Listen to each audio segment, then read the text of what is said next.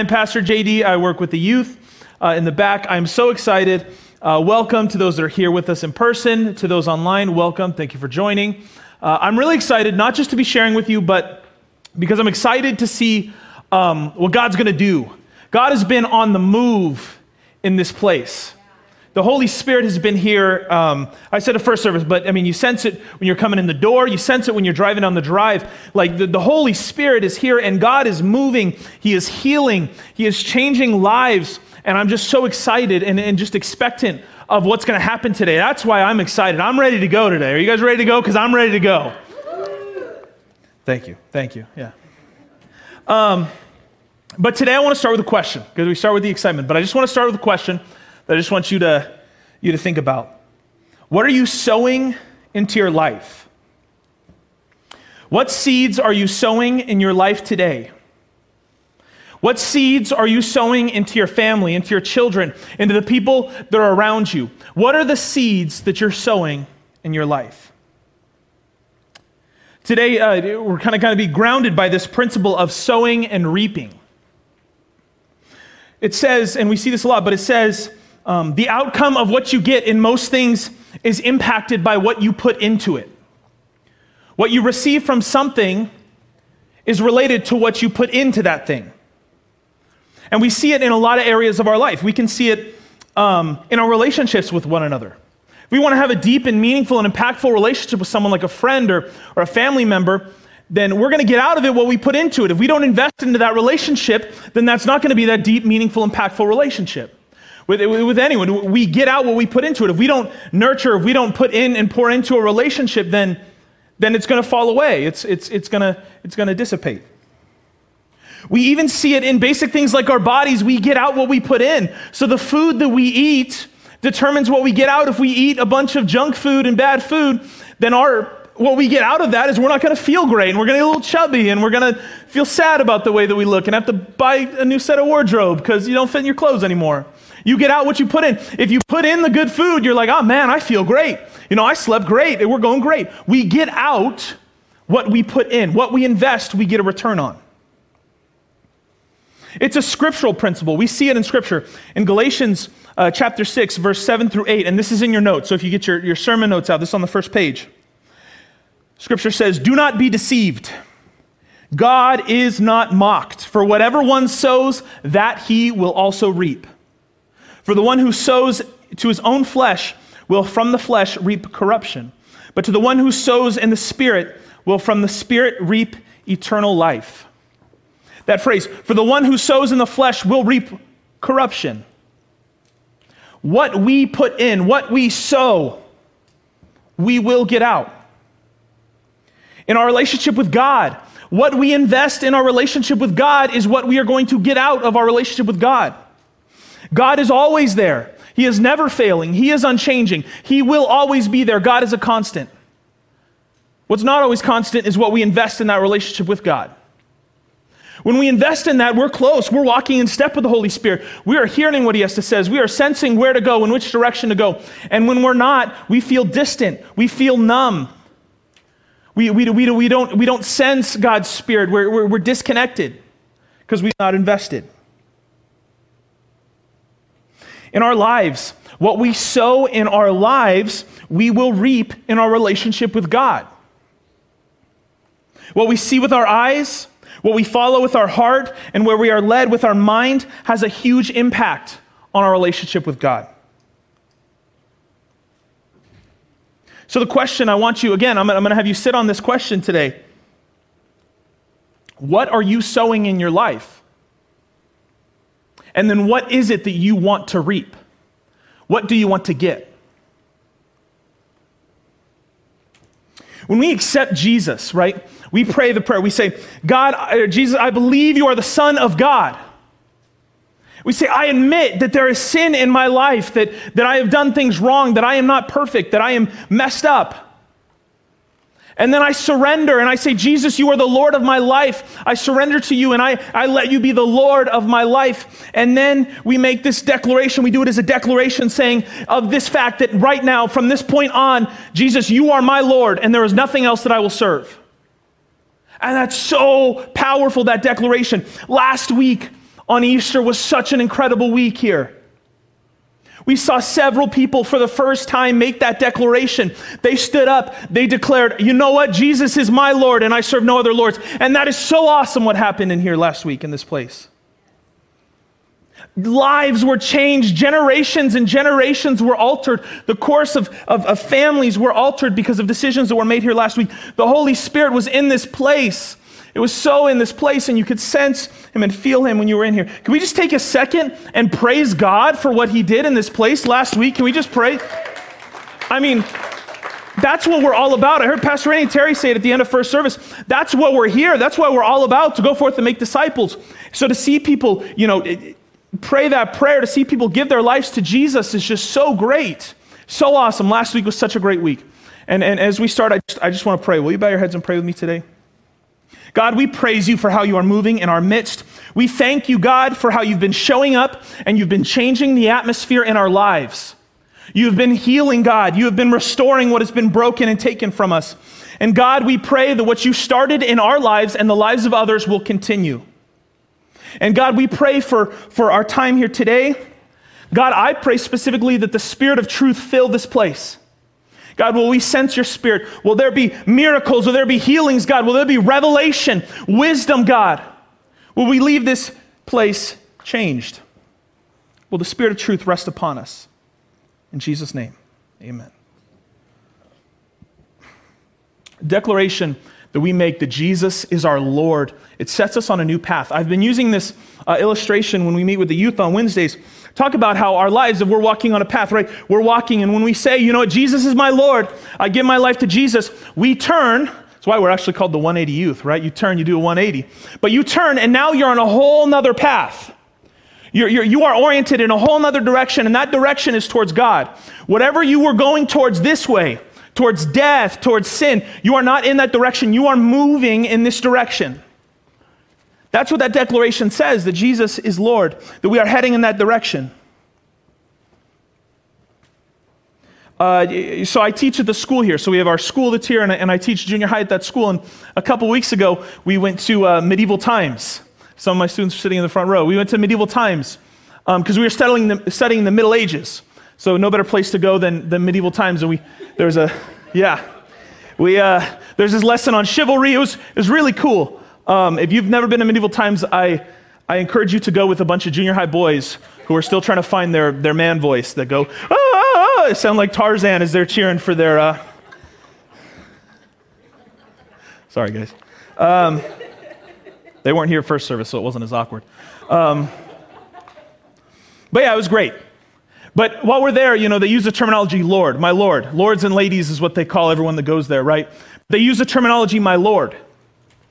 And, and they just kept using that. And you, you know, that they had all the people dressed up in costumes. It was really cool. But it really it gave me the sense of what the, the word Lord like meant.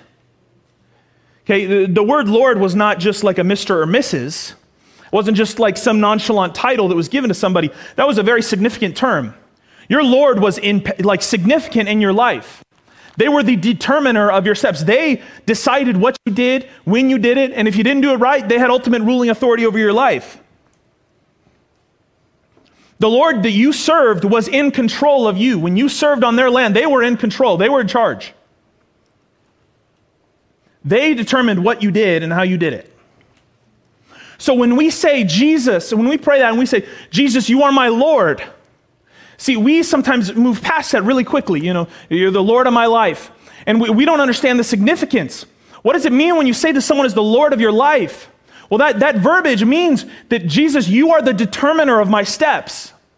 You decide where I go, when I go, and how I go. You are my Lord. It's not some loose term that was used. Even, you know, it's, it's written in Scripture, Jesus, Lord Jesus, you know, that's not a loose term that was used. We've kind of lost, I think, definition of it because we don't call anyone, you know, there's no lords here, right? You don't say that unless you're joking or you're going to medieval times. But, but like, we've lost significance. But that term was, was so heavy. Jesus, you are my Lord. In every decision, in whatever direction you say to go, Jesus, you are my Lord, and I will go. It's not even a delayed decision either. It's not, Jesus, you told me to do something, so I'm going to go home and pray about it, which just sounds, you've already got your answer. There's no need to pray about it. It's not a delayed, like, oh, well, I'm going to think about it really hard. And maybe in a couple months, I'll figure out that I, I have the courage to do that because Pastor Andy preaches a great message and I feel inspired. I'm going to go do that. It's when you say go, I go. As simple as that. Jesus, you're my Lord, and I go when you say go. I respond immediately. I won't wait. God, you tell me where to go. You tell me what to do. What do I need to change in myself? Who do I need to talk to? What do I need to fix? What do I need to take out of my life? What do I need to add to my life? Who do I need to be around? Who do I not need to be around? And I'm going to do it because you're my Lord. I will do whatever you tell me to do.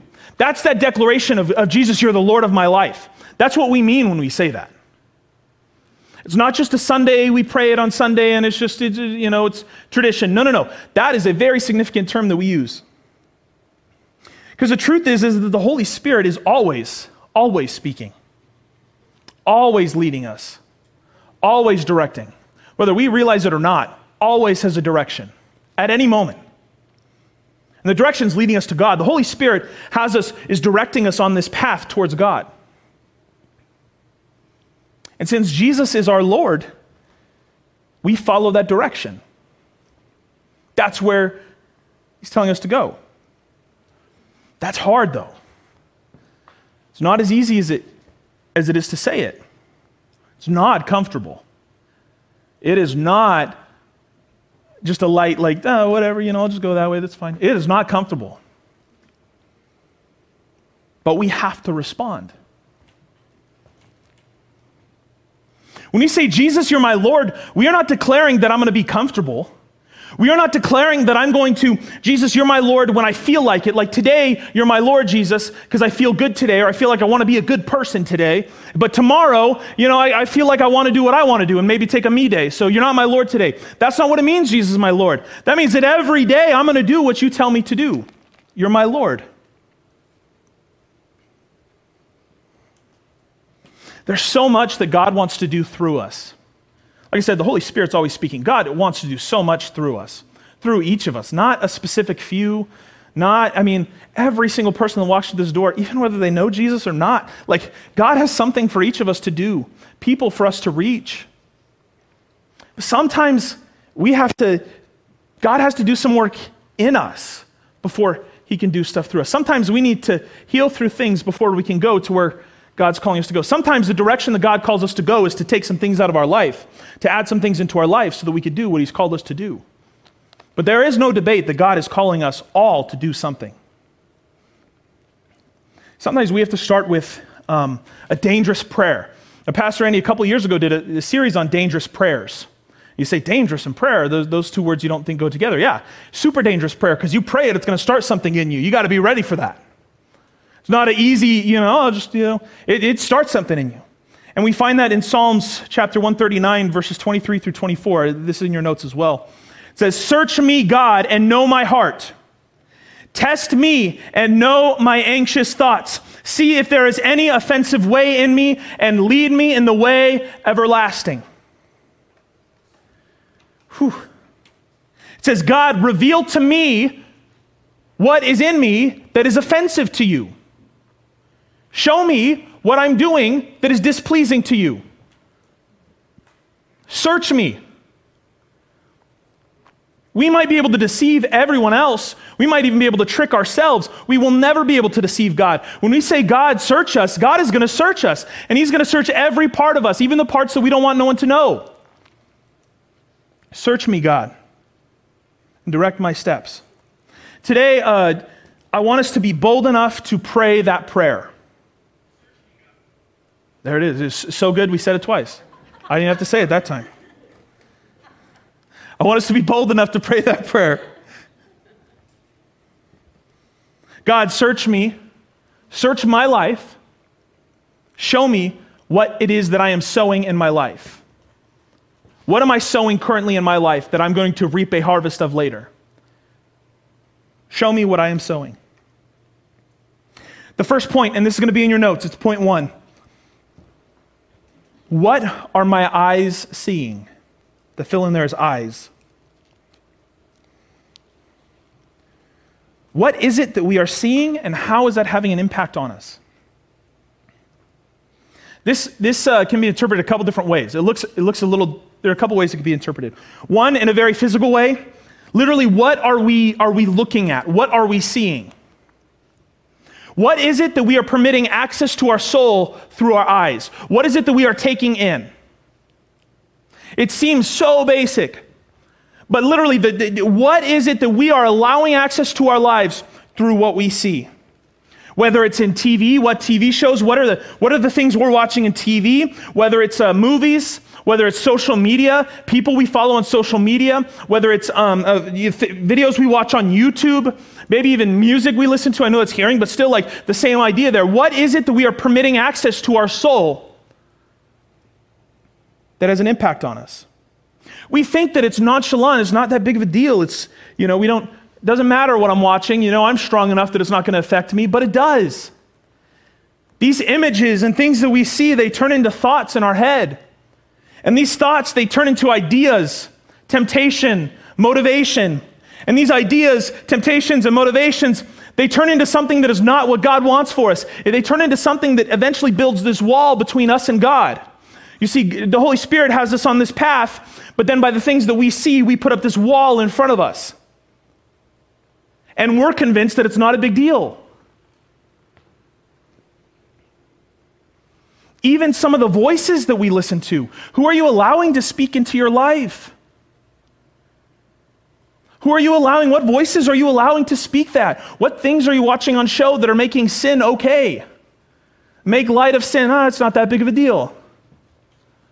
That takes something that God has set forth to be really bad and said, don't do it, and just kind of doles it down a little bit.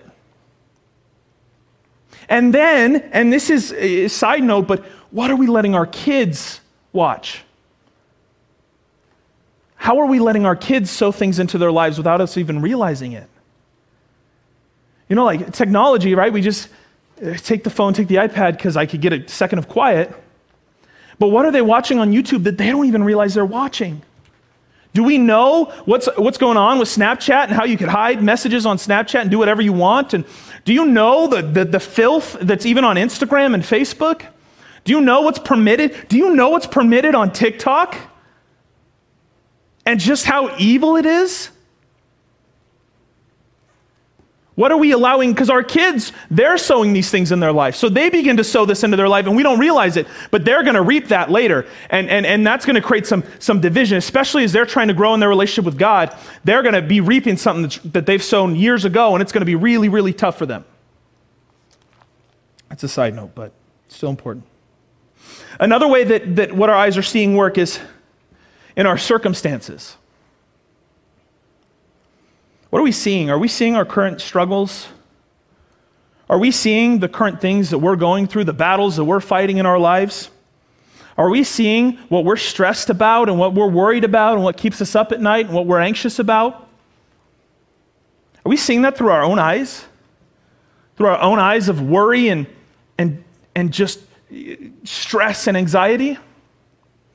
Or are we seeing that through God's eyes? 2 Corinthians chapter 5 verse 7 says, "We walk for we walk by faith and not by sight."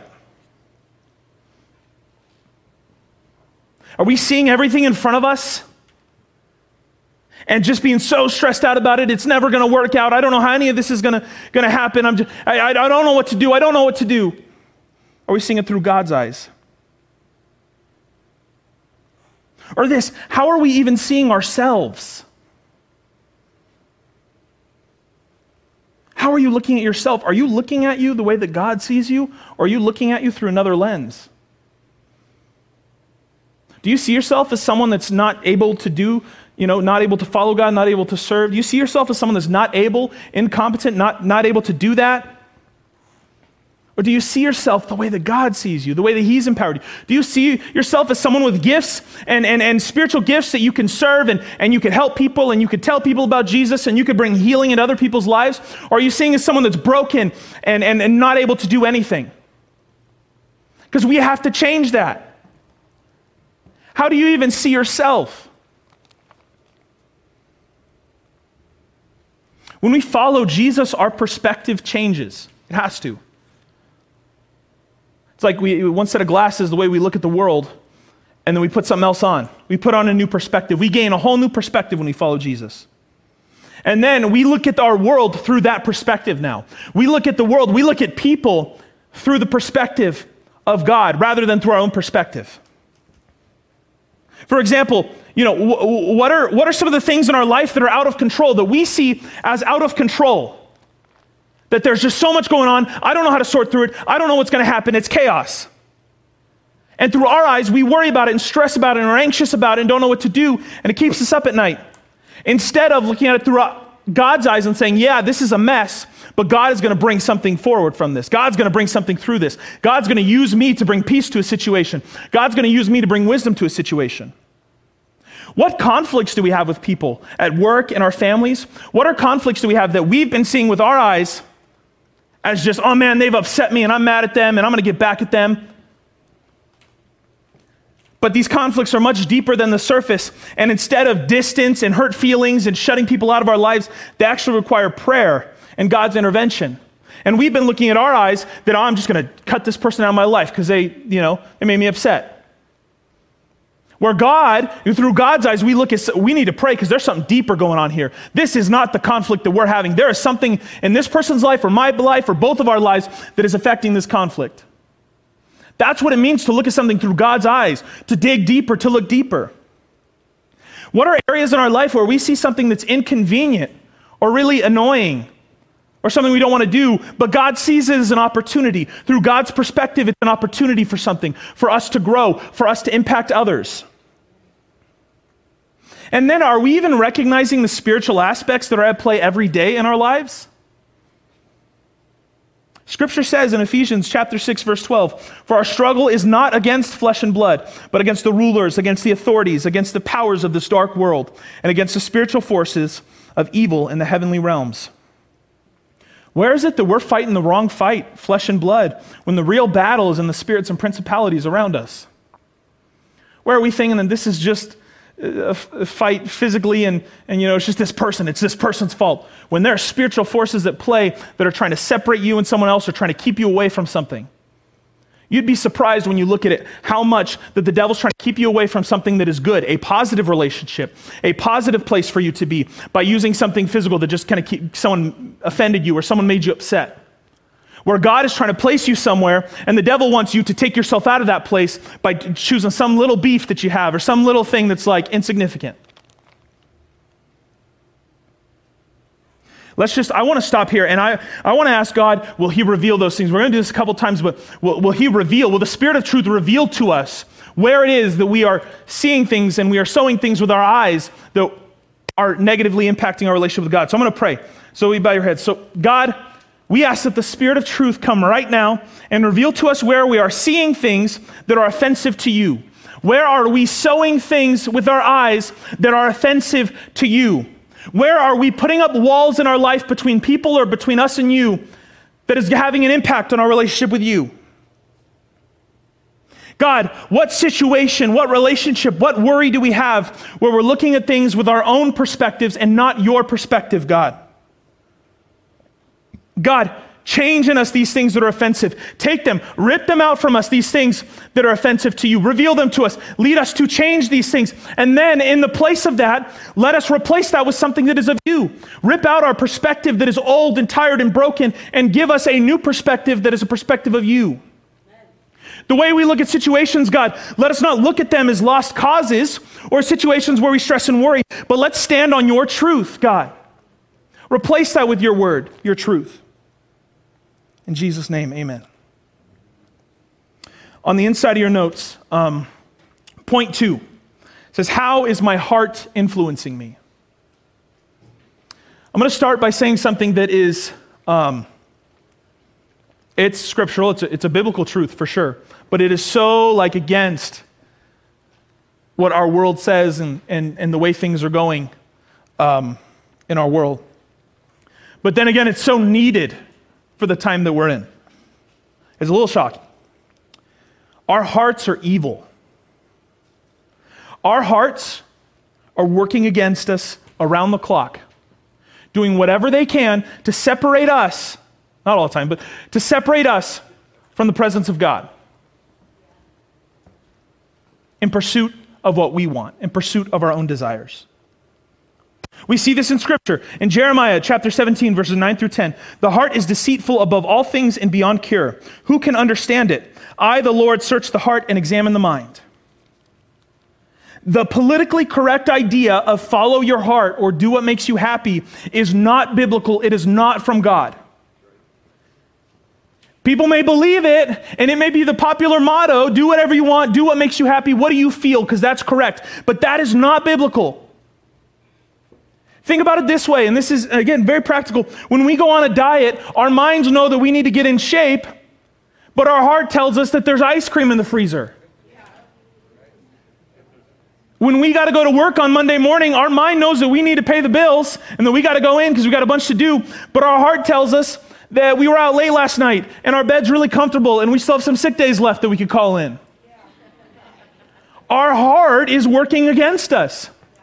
Our heart is a great, beautiful thing that God has given us, but we have to be very clear about it. We cannot let our heart, our feelings, how we feel about things steer the ship. They cannot determine our actions, determine what we do. But our society has shifted to be run by our hearts. The world is run by people's hearts. What's the main focus right now? Do what feels right. We need to make it okay to do whatever you want to do. Do whatever makes you happy, whatever you feel like. Popular society is dictated by what feels right to each person. Be whoever you want to be. Do whatever you want to do. Teach kids whatever you want to teach, unless it's from the Bible. And when our direction that we're headed is determined by our own hearts, this is what Scripture says. And I'm reading it from the message version. Um, it just, the way it puts it is just, it's striking. It's in Galatians chapter 5, verses 19 through 21. It says this It is obvious what kind of life develops out of trying to get your own way all the time repetitive, loveless, cheap sex a stinking accumulation of mental and emotional garbage, frenzied and joyless grabs for happiness, trinket gods, magic show religion, paranoid loneliness, cutthroat competition, all consuming yet never satisfied wants, a brutal temper, an impotence to be love or to love or to be loved, divided homes and divided lives, small-minded and lopsided pursuits, the vicious habit of depersonalizing everyone into a rival, uncontrolled and uncontrollable addictions, ugly parodies of community. And Paul says, I could go on. Whew. Any of those things sound familiar? Like you, hear any of that? I'm like, oh, I've seen that before. When we sow based off of our heart, when we sow based off of our feelings, what we want, what we feel like, Scripture says this is the outcome. And then I read that, I'm like, well, that's our world. I read so many of those things, right? Uh, the vicious habit of depersonalizing everyone into a rival. How often do you see that? Anyone that doesn't agree with you is your enemy, right? Like you could see all of that stuff uncontrolled and uncontrollable addictions, frenzied and joyless grabs for happiness, trinket gods, things that are now your God. Like that is our world, and that is because we've been dictated by our hearts. We cannot let our lives be controlled by how we feel, our feelings. Our feelings can be indicators. They're not all bad. They can show us when something's wrong inside of us or something's wrong in something else. Our feelings can definitely point us in a direction, but they will not be the ones that steer the ship. They will not be the ones that tell us where to go. They can show us when something's wrong. Ah, I don't, you know, I'm feeling kind of upset about that. What's going on inside of me? Or they can show us when something else is wrong. Oh, I'm not sure how I feel about that. That doesn't sit right with me. But they are not the ones that steer the ship. Think about this we make decisions based off of money all the time. And not because of what God says or what God wants for us, but because it helps us feel secure. It, we feel secure about it. We feel good. I feel good about it. We cut off relationships with people that are there to mentor us, people that can pour into our lives. We cut those relationships off because it helps or because the truth makes us feel bad. When they tell us the truth, it hurts. It's uncomfortable to hear the truth. It makes me feel bad, so I don't want you in my life. I mean, we end marriages because we don't feel love anymore as if love was just a feeling. We distance ourselves from God because biblical truth that convicts us makes us feel too guilty. I don't want to be in the presence of God because I feel guilty because I know that I'm not doing what God says. We disregard, we completely write off the Bible and don't care about the Bible says, say, oh, it's not true or whatever, whatever, because it doesn't match how we feel about a situation. Because we disagree with it, so the Bible must not be true. We even, and I feel like, yeah, oof, I could say this, maybe not Pastor Randy, but we even leave church communities because it doesn't feel good to be pushed to, to follow the will of God. It doesn't be, feel good to be pushed into the uncomfortable and to change. So we go somewhere that tickles our ears, so somewhere that, that's a lot easier to hear. All right, this is a little bit edgy, but I'm the youth pastor, I can get away with that. Our hearts need to be managed.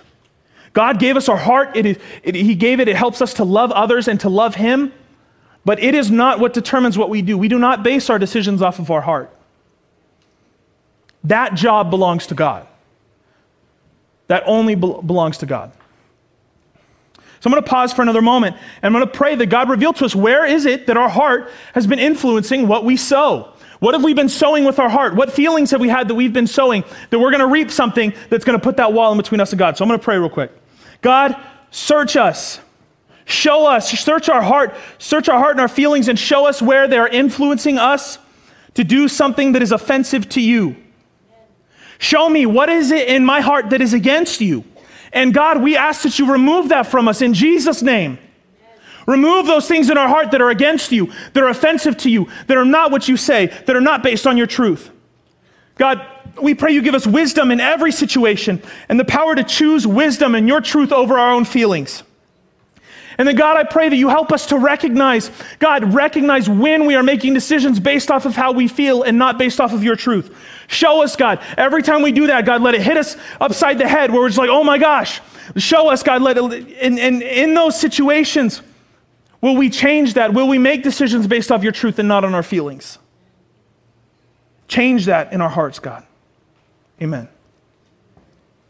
Our last point, it's, it's on the back of the notes, is where is my mind taking me? Point three. Our minds are so powerful, just like our hearts. But just like our hearts, they need to be managed. We have to ask what are we thinking about that's displeasing to God?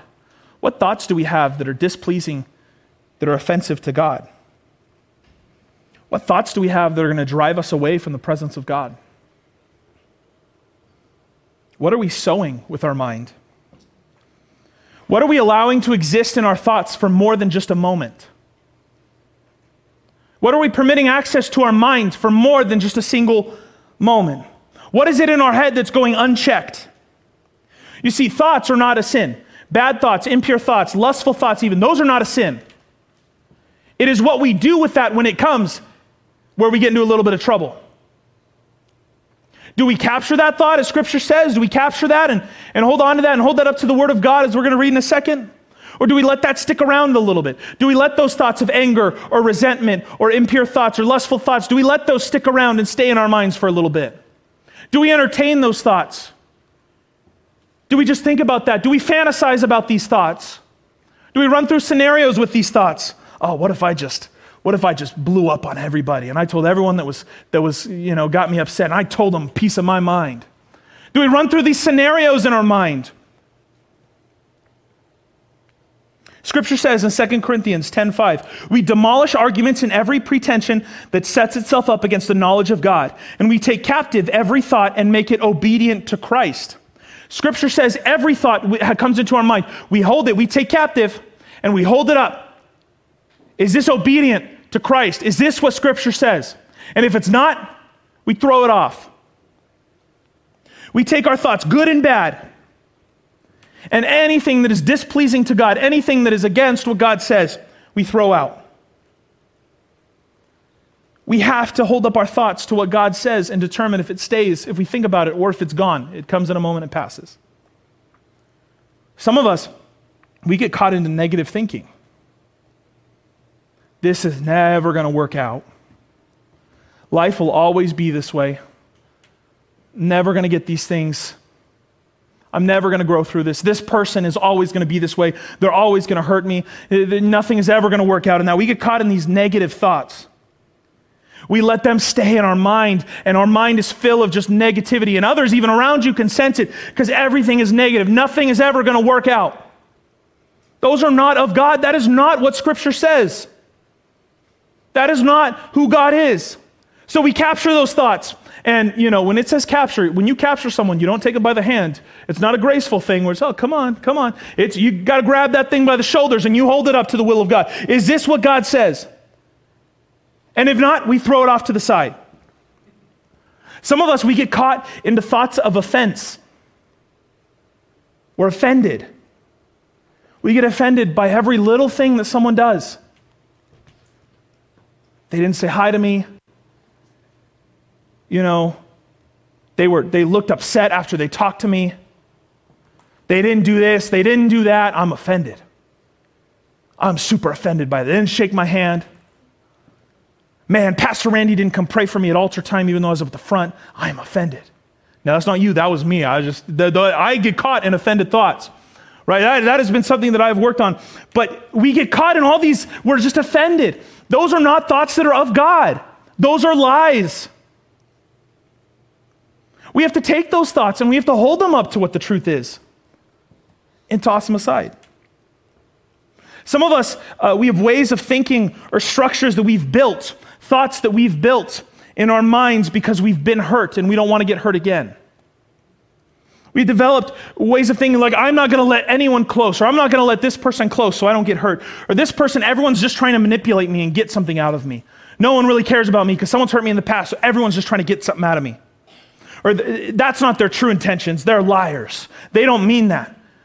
You know, I, have struggled with this in the past so much that someone would say good job, and I was so struggled with, with my thoughts and where I was at that I'm like, they don't mean good job. That's a sympathy good job. They actually mean I did a bad job.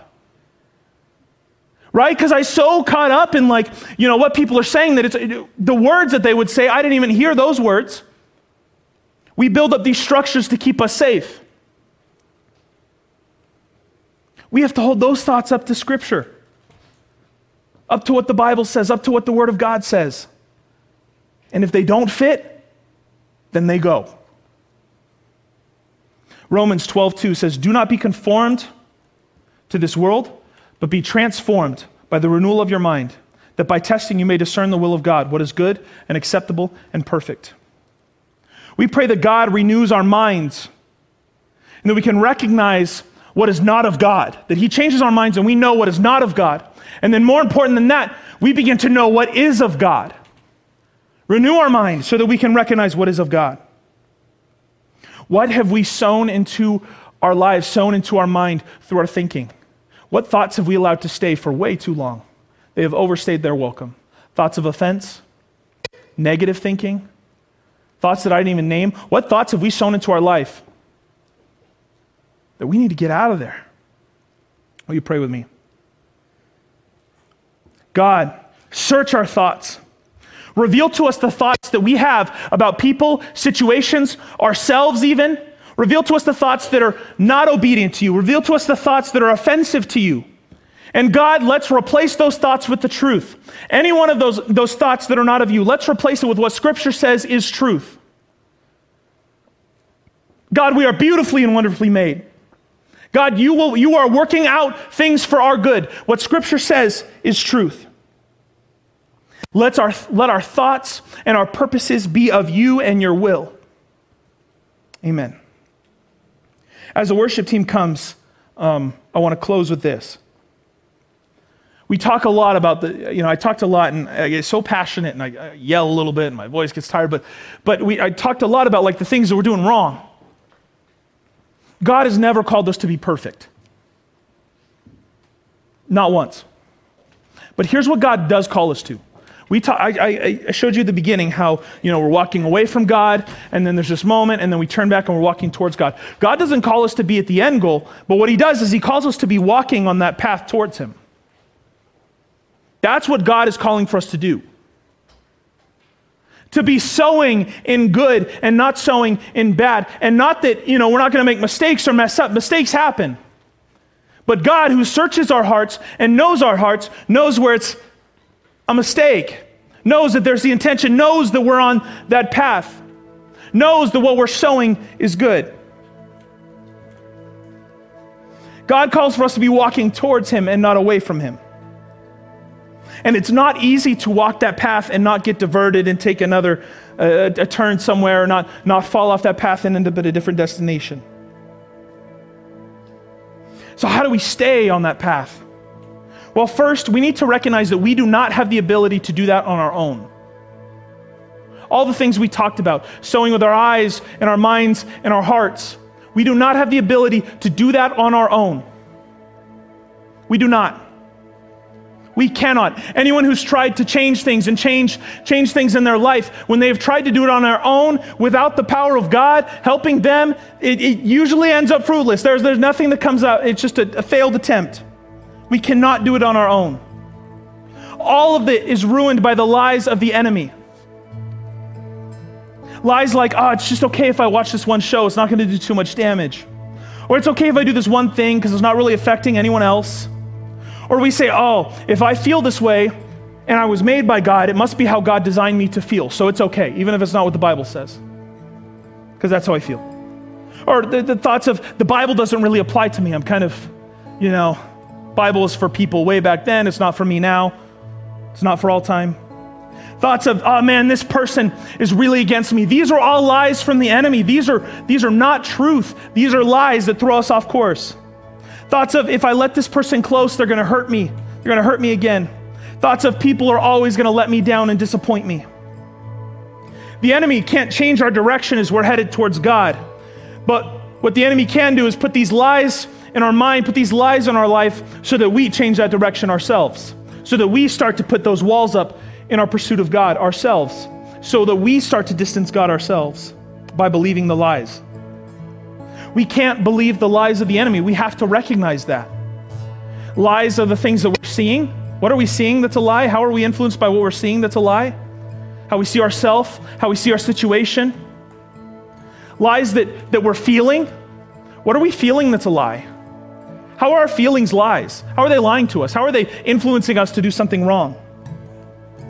Lies in what we're thinking. What are the lies in our mind? We have to call those out. We cannot believe the lies, they will throw us off track. And in order to do that, we have to stand on God's authority. God's authority is what empowers us to stand and tell the enemy to go and flee.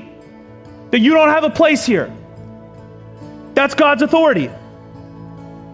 Luke 10 19, behold, I have given you authority to tread on serpents and scorpions and over all the power of the enemy, and nothing shall hurt you.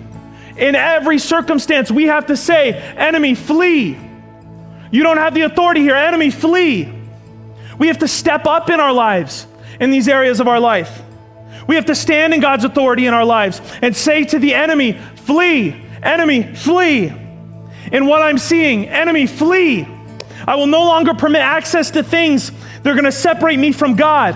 I will no longer be overwhelmed and anxious about the situations in my life that are going to separate me from God or distance me from God. Enemy, flee. In my heart, enemy, flee. I will not let you control me through how I feel about things, through my feelings. I will not dictate what I do. I will not let my feelings become more important than, than what God is saying in God's voice. Enemy, flee. I will not make decisions based on my feelings. Enemy, flee. In my mind, Enemy, I will no longer let you plant these thoughts of offense in my mind. Enemy, flee. I won't pursue the lustful thoughts that you bring into my mind when I am weak. Enemy, flee.